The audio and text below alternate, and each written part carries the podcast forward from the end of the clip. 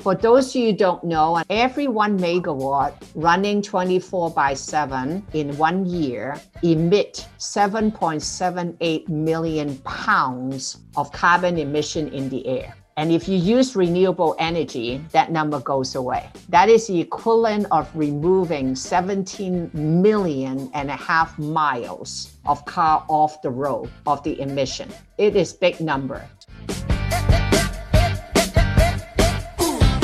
We are here to try to explain to you what it is we do here.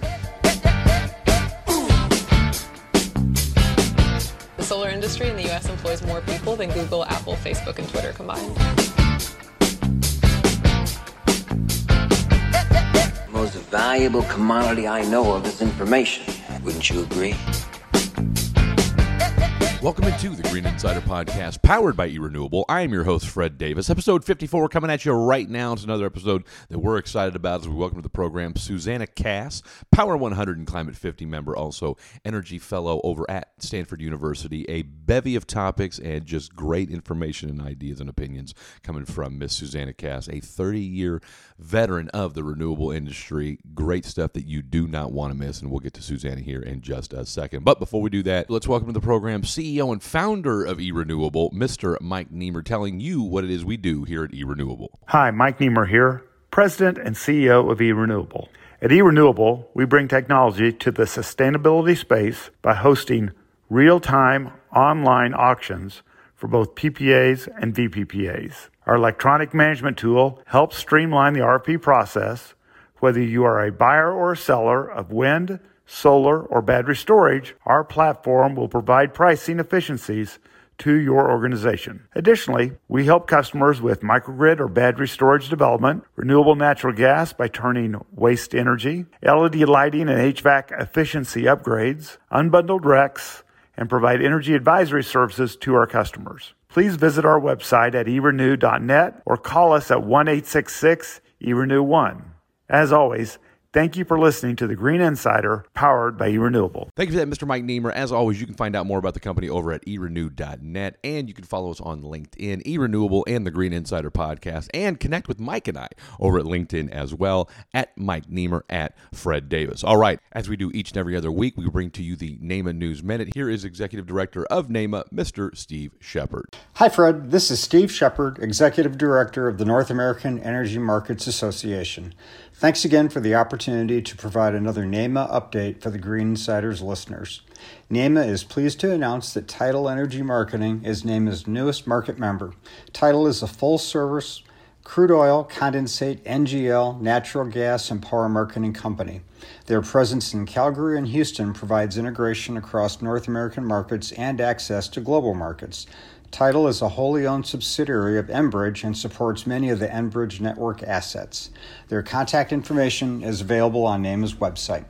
While I'm recognizing NAEMA members, I'm happy to announce that ZE Power Group, one of NAEMA's associated members, recently won Energy Risk's Data House of the Year award. That makes it the third year in a row that ZE has won that award. Congratulations to the whole team at ZE. Remember to save the date for NAEMA's 2021 Fall Conference, hosted by Customized Energy Solutions on October 4th through the 6th at the Logan Hotel in Philadelphia. Registration opens later this month, and we're already hearing lots of enthusiasm for getting back together with friends and colleagues. Sponsorship at the conference is a great opportunity for expanding your brand visibility and supporting NAEMA. Don't delay, sponsor a golf hole today. Please contact either Donna Foy or me, and we'll get you set up. We really look forward to seeing everyone in Philadelphia on October 4th. Our virtual presentation series is taking a summer break in July and August, but we'll be back in September. Watch for more information at NAEMA's website and on LinkedIn.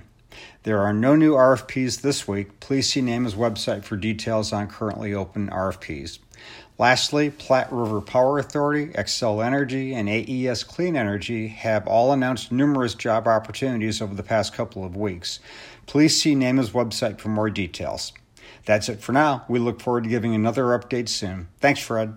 Thank you for that, Mr. Steve Shepard. And as always, you can find out more information about NAEMA over at NAEMA.com. That's N A E M A.com. All right, let's get down to it. Miss Susanna Kass, Power 100 and Climate 50 member, Energy Fellow over at Stanford University on the program. Great stuff from her, talking about a 30 year career in the renewable industry. She gets into her history in the data center creation, as well as the importance of carbon emissions, her opinion of an electrified world, and so much more. Please welcome to the program, Miss Susanna Kass. I'm a member of the Climate 50, the topmost uh, world influencer to reduce carbon footprint. Uh, I'm also a member recently become the member of Power 100, and we are chosen on this list based on the results of our net positive impact infrastructure project that we have done for the ICT sector. And in my case, as a clean cloud provider, designer, and a net zero data center operator. I have been nominated to be the Energy Fellow for Stanford University and also got appointed to be the Data Center Advisor to the United Nations Sustainable Development Program. So, in my 30 years career working in a data center and an energy field, very delighted, Mike and Fred, for you to be having me today in your podcast. And I gave it a little name called Race to Zero to get ready for some of the activity that we are working towards the November Climate Change Summit with the COP26. And the theme of it all is exactly right on to what both of your gentlemen is passionate about, which is renewable energy. What does this mean right now for somebody who spent 30 years, eh, you know, in the renewable energy field from 30 years ago to where we are right now with it? How exciting and important of a time is this for you, Susanna Kass? I have to admit that in my 30 year career, as I was COO for eBay International or the general manager for running all the Asia Pacific data center for HP, and even as Sun, um, running the data center business operation and working across 17 countries and doing over gigawatts of uh, build, um, you are correct. Sustainability and renewable energy was not the top of our mind uh, when you are in the data center field, the one word and one word that defined us is uptime resilience. And so it's an afterthought. It's a nice to have. When we get to it, we'll get to it. But oftentimes it's not part of the commissioning on demand requirement when we lit up the production. So for that, I like to say sorry to the future generation because I have certainly have done work that was not net positive impact um, since then, uh, I think for the last, I would say, 17 years, I've been very committed as a researcher and also as a data center designer for the net zero to basically hopefully do good for the net positive impact.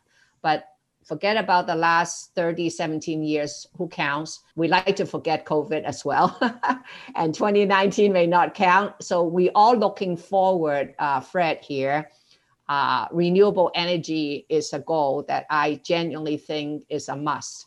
So I basically focus on suggesting to the world that uh, we need to, to basically think twice about the linear economy because it doesn't serve the purpose anymore. And we need to really focus on location based clean energy and specifically renewable as we build our next data center. Explain to us what exactly is a data center and how it pertains to renewable energy and why data centers are kind of not necessarily in the crosshairs, but why they're so important to this renewable energy push. Well, data center is actually very straightforward. As we all are currently now doing virtual meeting, and we certainly cannot live without the mobile devices and all the application on the mobile devices uh, those are basically called a client or clientless dataless. Effectively, it's your own personal devices or an application such as the one that we're doing as a virtual meeting. And the reason why we're able to communicate, you in Houston and myself being in Silicon Valley, is because the connectivity and all the capability in terms of the compute network and data storage is actually stored somewhere else and we use the word cloud computing to imply that it can be anywhere, just like the cloud moving around in the sky. And the cloud is effectively is actually where the compute data and network storage is being done. They have both a digital lifestyle, which is, you know, the connectivity and the digital life form, or it can actually take place in a physical instantiation. So the physical location where it is stored, all the compute server, the network equipment like a router or gateway or a 5G access point, and the data storage to hold all your previous wonderful episode that you guys all did um, is actually physically in a location. And oftentimes in multiple locations to provide a backup or resilient in cases, oh my God, moment happened on one site, you're not losing any of your data.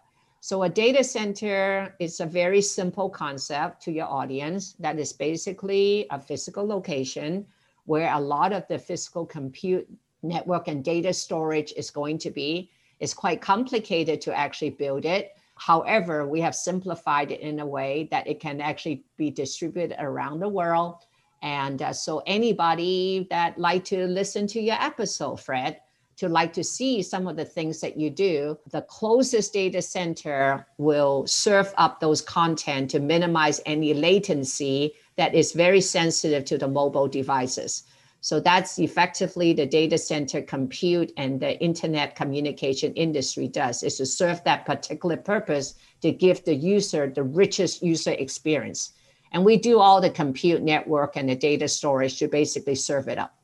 And so because you've got that going on, and because of the, the, I'm, I'm guessing the just sheer amount of power and electricity and energy that it takes to power these data centers, that's where when you've got the Amazons, the Googles, uh, the Facebooks of the world who are you know putting these data centers together, why they're making power buys are so important to that in order to get clean energy to power the, these data centers. Is that semi accurate? It's precisely the, your description, Fred. That's exactly what it is. Okay. The, how much power is actually used in kilowatt language or megawatt language in a typical data center because they're extreme users of it, uh, electricity. And I'm just trying to illustrate a picture. Yes, Mike, thank you for asking that question. Um, metrics in terms of the power capacity is extremely important. So I would say, in general, and everybody like to think about Ashburn because uh, that is one location throughout the United States that have the concentrate of data center. Just over COVID, we have built 800 new megawatt to support the hyper growth caused by the lockdown of the pandemic because everybody just basically converted and pivoted to a digital life.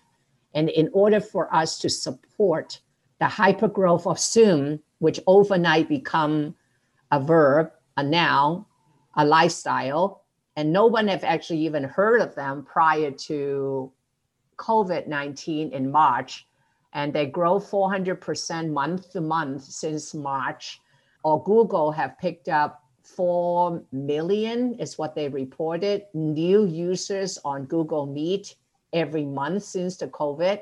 And just by supporting that, and Amazon and many of the online tailor just to support the COVID to get us groceries, to get us the essential items, because none of us can go out to the store safely anymore. By having all of that in about 10 or 11 months or so, Mike, 800 new megawatt of data center were built. Wow. For those of you who don't know, every one megawatt running 24 by 7 in one year emit 7.78 million pounds of carbon emission in the air. And if you use renewable energy, that number goes away. That is the equivalent of removing 17 million and a half miles of car off the road of the emission. It is big number. What you both are working on in the renewable energy makes a difference to our environment and the community it serves.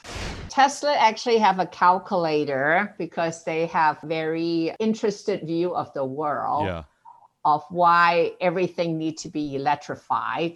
And I'm a big fan of that. I don't know about everything because, um, but for transportation, we should not be just including roads and miles, Fred. Yeah. I think it also should be including nautical miles in the ocean. sure. And it should also include the, the uh, nautical miles in the air that you and I like to get back on a plane someday, right? Absolutely. Uh, yes. So if you take a look at all of them, I uh, at the UN level, we calculated basically is the total miles, either on the road, nautical, or Uh-huh. marine time, uh, in that regard. And this is actually what is written in the Paris Agreement that we to also address the transportation sector Right. and in a in a good way that is exactly what our president biden administration is focusing on uh, since he actually got uh, elected and he enacted united states back to the paris agreement on february 20th 2021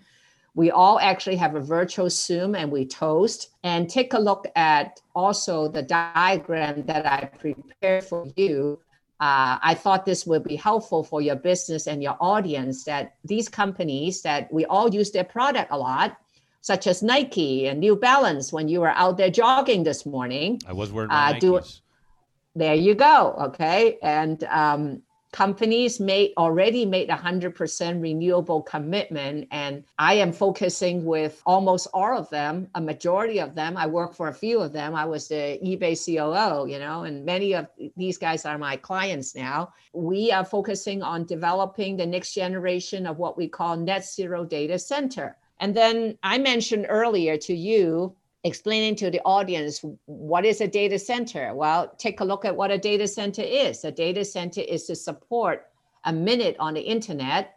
And just take a look at during the pandemic, 500 hours of video is actually being uploaded by user within three seconds. And how many minutes have we gone now? You have already done, for example, a million Netflix video being consumed and streamed by users by the time that we actually done with this episode. We are the we are the content creator and the content consumer at the same time. Yeah. In terms of greenwashing, my point is the following. This problem is thoroughly understood in the US in terms of the importance of renewable energy. And oftentimes, something that is well understood is fairly straightforward. The exercise is actually more in the mind.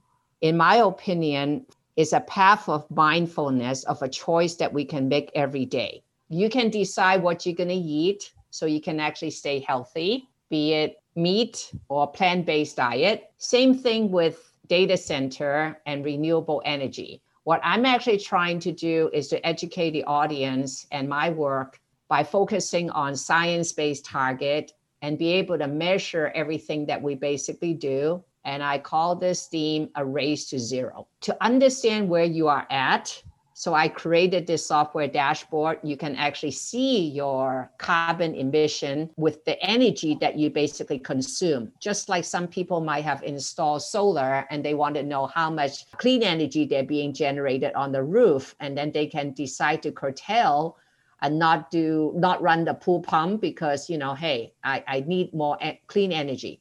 So the part that i basically have is some of the work that i've done is not just talk about the goals. Having good goals are important. We need good leadership as we all experience in america. You need to have a vision plus good leadership and a team working on it but you also need to have metrics and science-based target and follow the data. So this is a real example of someone that I have worked with over the past couple years. And if you take a look at the emission, it was basically near 100%, except that they have solar in their parking lot. So therefore, I gave them 99%, Fred, uh, of all the energy consumed. They're really just dirty. Obviously, they continue to use more energy because this is a data center and it's a high tech company.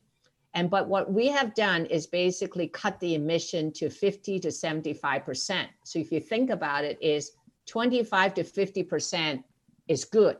And we did through virtual power purchase agreement. We also do some on-site emission. And then bring them forward during the pandemic. You can actually see the energy rises okay? But we have cut it to 50%. So if you do a very simple math, effectively in less than three years, we have completely eliminated the emission that they had in the year 2016. And you see a dip in 2018 in terms of the energy consumption leveling off is because we also implemented energy efficiency metrics, such as replacing some old equipment. And we completely get rid of all the generators that are standby for the data center because we really don't need them when we introduce the concept of a hot, hot backup. So, what that means is your data center, Fred and Mike in Houston, serve as a backup for mine in California and vice versa. So, therefore, we do not need to have these dirty diesel generators sitting around, basically doing negative things and uh, when they're being used. And frankly, it didn't get used. Although that may or may not be the best example because the backup generator were very useful during the ERCOT incident, which was really unfortunate that it actually happened. You mentioned PPAs. How long have you been in the PPA space, and what advancements have you seen in the PPA and VPPA space? Yes, yeah, so I'm definitely one of the early explorer in terms of power purchase agreement and the virtual power purchase agreement when I was at NextEra Energy. So NextEra was basically focusing on providing this synthetic instrument only to the grid operator specifically the utility, such as uh, PG&E or Dominion or AEP or the Southern Company. And I leveraged the work that I've done at Stanford to basically create a new market for an existing product. So I start speaking to the data center and next thing you know, Google, Microsoft, Apple, Goldman Sachs, Akamai, John Hopkins University, who keep track of the coronavirus map, all become the client of mine that I brought them onward to the power purchase agreement journey. And it was just very simple to be able to explain it, Fred, that, hey, while we cannot overnight solve the problem in terms of using dirty energy, but we can certainly be social entrepreneur and be responsible of buying in incremental wind and solar project.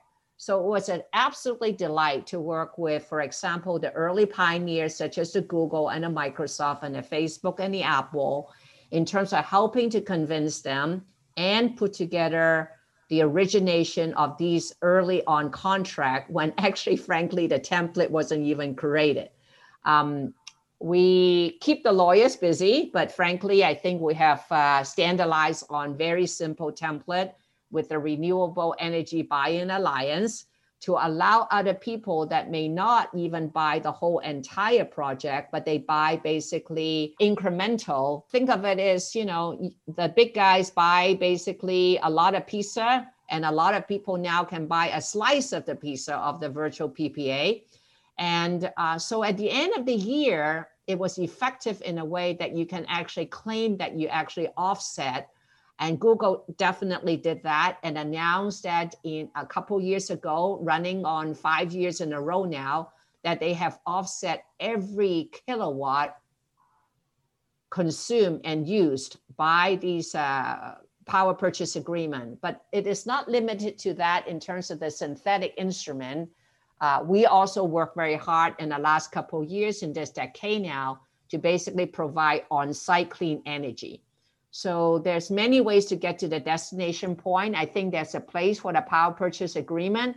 However, my personal opinion is it's much better if you actually create clean energy in the first place and use clean energy in the first place instead of doing a contract for difference.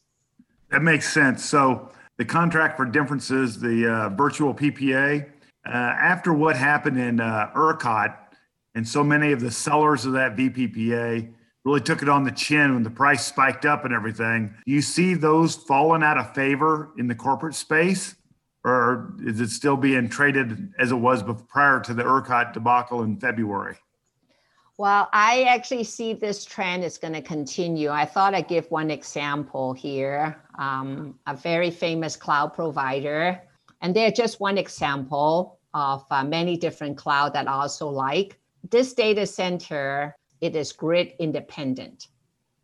And with our design that we have worked with them on on-site clean energy, which by the way, you see the other diagram, is basically use fuel cell and renewable natural gas all the racks of the advanced research lab by this company has knock on the wood have zero downtime. This is actually very impressive because it, this record shows metrics performance that we have no outage since it has commission on demand uh, which is a word we use when we turn on a data center. The customer now have a choice. Emission is low or zero because we basically use renewable natural gas and it's transitioned to hydrogen. Um, and obviously, it used a modular design because you can step into it. You don't have to buy the megawatt uh, all upfront. You only have it on demand, and it support the UN SDG goal, which is obviously one of Susanna's favorite, uh, in terms of eliminating use of water creating net positive, and also have zero carbon, zero emission, and zero waste. I see this trend might continuing for the corporate buyers, such as the slide I showed earlier for the people making commitment, because you can actually have it on site and you can actually have it uh, modular. And it's a choice. I'm not suggesting one should leave the grid. No, I, I don't think that is a, a goal. However, it is a choice that people can make. And such as my case in California, I probably make that choice very favorably because my grid hasn't been reliable. Hell, it almost caught on hell. The damn uh, forest fires almost got to it uh, day before yesterday, was it not? Yes, Fred. It is very sad, and we are very, very careful right now when we actually celebrated July Fourth. Uh, no more gender review party, Fred. I'll tell you what they have. Uh, you want to talk about jumping the shark when it comes to those? Of course, I think we're all, uh, you know, my our our kids are all old enough now. Thank goodness. When you talk about hydrogen, where are you at on the uh, hydrogen revolution and the role it's going to play in an everyday factor as part of this energy transition? I am a pro to clean energy. Um, you can take a look at this chart that we are tracking around the world for uh, a search company uh, where exact the location and where we at per hour basis in terms of renewable energy use and emission. So don't mind me, I'm a scientist. I'm a computer scientist, so I, I focus on science-based target. And we have basically mapped out in our modeling by using green hydrogen fuel cell, Mike, in this example, that we do not need to oversize a solar or a wind plant because the net capacity factor for those renewable are below 50%. So you can see that instead of actually having them to fill the gaps, to number one, provide the renewable clean source. Number two, it is much more affordable to store the renewable in hydrogen than energy storage devices like lithium ion. And third, because it is a fuel and it can be available in terms of distribution and generation, we like it very much in terms of it can actually fill up to 24 7. And then the fourth benefit is Susanna's favorite when you break down hydrogen, which is H2, and you combine it with oxygen, what do you get? You genuinely produce water. Instead of us using water in a data center, which is one of the most scarce commodity that we community needs for drinking water, especially in developing country, we actually are creating net positive of water throughout the entire life cycle. So I am a big fan of hydrogen in terms of the value benefits that it can actually create for the infrastructure. You know, I like I have couple children, I like them equally, I like them differently. Okay. I act I actually like believe it or not, I actually like emission because if you take a look at the emission in a symbol, uh, oh, I go back in this one if you take a look at the symbol of, of uh, carbon, I can actually use the carbon symbol to basically create, I would say, a good input to other industries, such as the food industry. So carbon emission is not a negative it, when it is being captured, identified to reuse for the food industry uh, in other life cycle. It is a bad thing if we actually let it just escape in the air to pollute uh, or stored in the ground because it's actually bad. But once you identify and you capture it, it is actually not bad because it can be a good input on it. And um, a little bit as a joke, being a woman, I hope you don't mind. I say that a lot in a lot of the meetings. If you give a lot of pressure and you store the carbon in a rock, it is women's best friend, diamond. So every waste that come out of one life cycle, such as, for example, wasted heat, can be a positive to the community because it can provide district heating or it can grow food uh, in an organic garden in the middle of Houston. You know, you can have an organic farm and your restaurant can just source it right there locally instead of getting the produce shipped in from Dallas. So it's all good.